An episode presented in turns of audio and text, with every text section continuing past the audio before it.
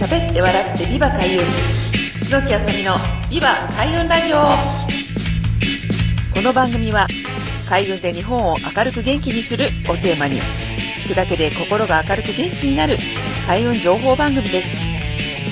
千葉県八千代市フクロウ FM85.8MHz でお送りしています。パーソナリティは私開運ナビゲーターの楠木あさみがお送りします。どうぞよろしくお願いいたします。喋って笑ってビバ開運。楠木あさみのビバ開運ラジオ。2週目はおすすめの開運パワースポットについてお話ししたいと思います。まず第一に挙げたいここだっておすすめしたいところはですね、成田市の大方にあります、真方神社本宮というとてもあの昔からある神社なんですけれども、こちらの真方神社っていうのは、かなりですね、その土地に、まあレアではないんですけれども、あまりあの全国的に広がっている神社ではなくて、まあ、印旛沼を中心とした昔でいうところの、まあ、今は印旛郡って言いますけれども、昔はイニハっていう名前の、あの、万葉時代ですね、国だったんですけれども、その一帯をまあ、治めていた、まあ、豪族の方をまずお祭りしている神社の本宮なんですね。で、あの、桜市ですとか、まあ、印旛沼の近隣の印西市ですとか、まあ、ね、調子もあるのかな。あの、全部で18ある神社の、まあ、その総本山というか総社が、この、まあ、方神社の本宮なんですね。なので、まあ、行かれるとですね、えっと、とてもですね、荘厳な雰囲気があって、まあ、昔からある信仰が、そこの地元の方に支えられて、まあ、お祭りもそうですけれども、あの、宮司さんがいるのではなくて、その地元の氏子さんたちが、まあ、本当に丁寧にですね、あの、1日と15日ご縁日という日に、社務所をですね、開けていただいて、ね、あの、ご朱印帳を出していただいたりとか、まあ、そういうふうに、楽しく大切にね、されていらっしゃる神社なんですけれども、まあ、この由緒は本当に1700年前、もう本当に、まあ、古事記ですとか、いわゆる、まあ、日本書紀ですよね。そういった時代から続いている神社で、まあ、そこにはですね、境内にとっても大きな千年水という杉がね、そびえ立っておりますけれども、まあ、そちらに行くとですね、もう見上げるほどのね、大きさの木なので、まあ、ぐるりーっとね、一周回っていただいて、まあ、本当にその土地の、え神様がいるんだな例えば、緑が綺麗だなっていう自然の音をね、聞きながら、何時間いてもちょっと飽きないよっていうのは私の本当に心のね、パワースポットなんですね。あの、何があるとか何がご最新で何をご利益があるということもまあ大切だと思うんですけれども、もともと神社っていうのは、癒しろ地といって、その土地のね、一番木の高い場所に建てられてる神社がほとんどですので、まあ行くだけでね、他の場所とはちょっと違う雰囲気、例えば木が大きく育っているとか、こう入った瞬間にこうね、あの空気が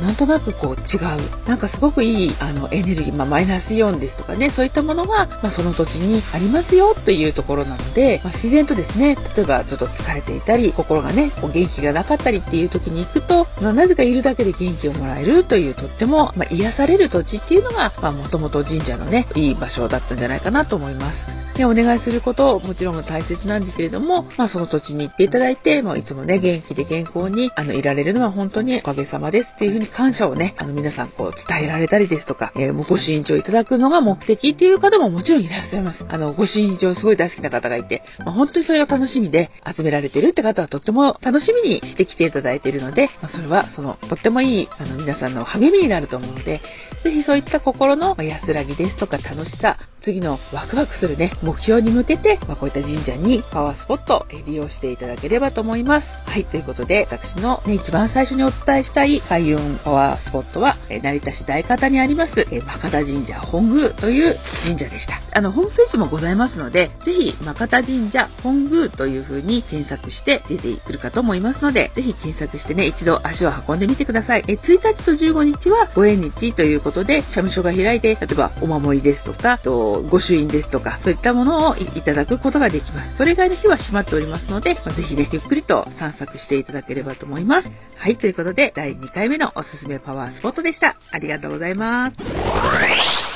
楠木あさみのビバ開運ラジオ2週目の前半ではおすすめの開運パワースポットについてお話ししました。え後半は何をお話ししようかなと思ったんですけれども、今回はパワースポットに行った時の、まあ、マナーですとか、まあ、ご作法といった、まあ、決まったものはないんですけれども、それについてお話ししたいと思います。えー、日本全国ね、いろんなところにパワースポットと呼ばれる、え場所が実はたくさん存在しています。日本はやはり天国ということもありますので、ま、関東平は広いですけれども、本当にいろいろなところに行くと山があって、綺麗な川が流れていて、そういった小高い山のところに綺麗な川のえほとりですとか、そういったところにパワースポット、神社っていうのがあるんですけれども、たくさんの方がですね、行かれると、まあ、いろんな方がですね、本当に自分の願い事ですとか、あの、本当にたくさんね、まあ、悪いことではないんですけども、たくさんこういろんなものをね、あの、願いをかけていて帰ってしまうところもあるので、やっぱりですね、人気のパワースポットであればあるほど、いろんな人のね、この、まあ、いろんな思いがそこに、まあ、蓄積されていると私はすごく感じるんですけれども、なので、そういうところに行って、もちろんね、あの、わ、ここ行ってよかったっていうところ、あの、おすすめのところはあっていいと思うんですけれども、ぜひですね、皆さん自分のお気に入りのパワースポットっていうのをですね、見つけていただけるといいかなと思います。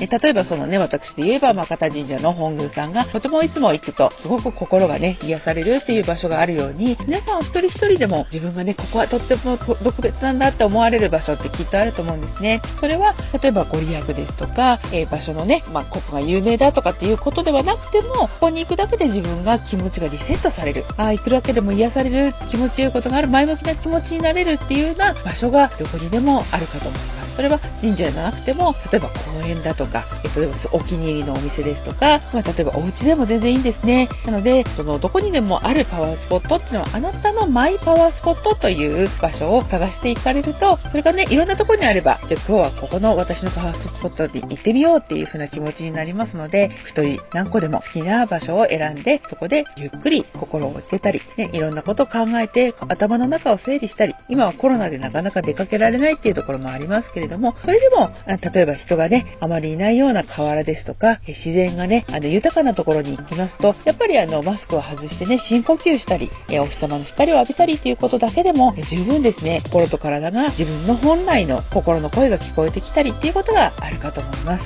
ね、とてもこの時代はなかなか外に出かけるの難しい、お家にいてくださいっていう行動要請がね、あったりしますけれども、それでも、やはり人っていうのは自然の中で少し外気に触れたりっていうことで、新鮮な空気を肺の中に入れるだけでも、十分パワーチャージされていくと思うんですね。ですので、皆さんぜひお天気のいい日、まあ今ちょっとね、今週は、これは収録してる時はね、明日台風が来ますとかっていう時期で、これから、まあそういった意味では台風が来る時期ではありますけれども、そのお日様がポカポカしている時期にプラスのエネルギーを自然の中から取り入れていただければと思います。花といえば、まあそういった意味では、綺麗にね、して帰るっていう意味でもあるけど、心をしっかり自分らしくリセットできればいいんではないかなと思います。まあこういったね、情報もどんどんラジオや SNS で発信していきたいと思っていますので、皆さんこういうこと聞きたいな、こういうことはどうなんですかっていうような質問ですとか、お悩みですとか、まあそういったこともぜひですね、のきあさみの方に、えー、お寄せいただければと思います。えー、ホームページや SNS、特に Facebook、そういったものも、あの、いつも情報発信しておりますので、ぜひあの、チェックしていただければと思います。それではは第2回の後半、パワースポットを過ごし方、マイパワースポットを作りましょうというお話でした。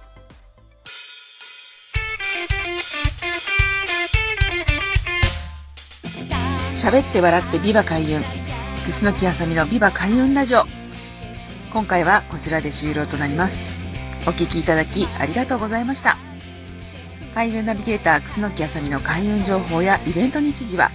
ホームページや Facebook、Instagram、アメブロなど各種 SNS などでお知らせしています。ぜひチェックしてみてくださいね。最後にご紹介する曲は私の、えー、住んでます桜市にもあります。自然豊かな環境で地域の特色を生かし子どもたちの個性を育てる全国の小規模特任校地方の小中学校を応援する学校応援プロジェクトというのを立ち上げています。ここで、えーと、曲を作ったんですね。えー、おいでよ僕の小学校という曲です。えー、四本翔さんに作曲していただき、えー、私、楠木あさみが作詞をしました。ぜひ聴きながらお別れしたいと思います。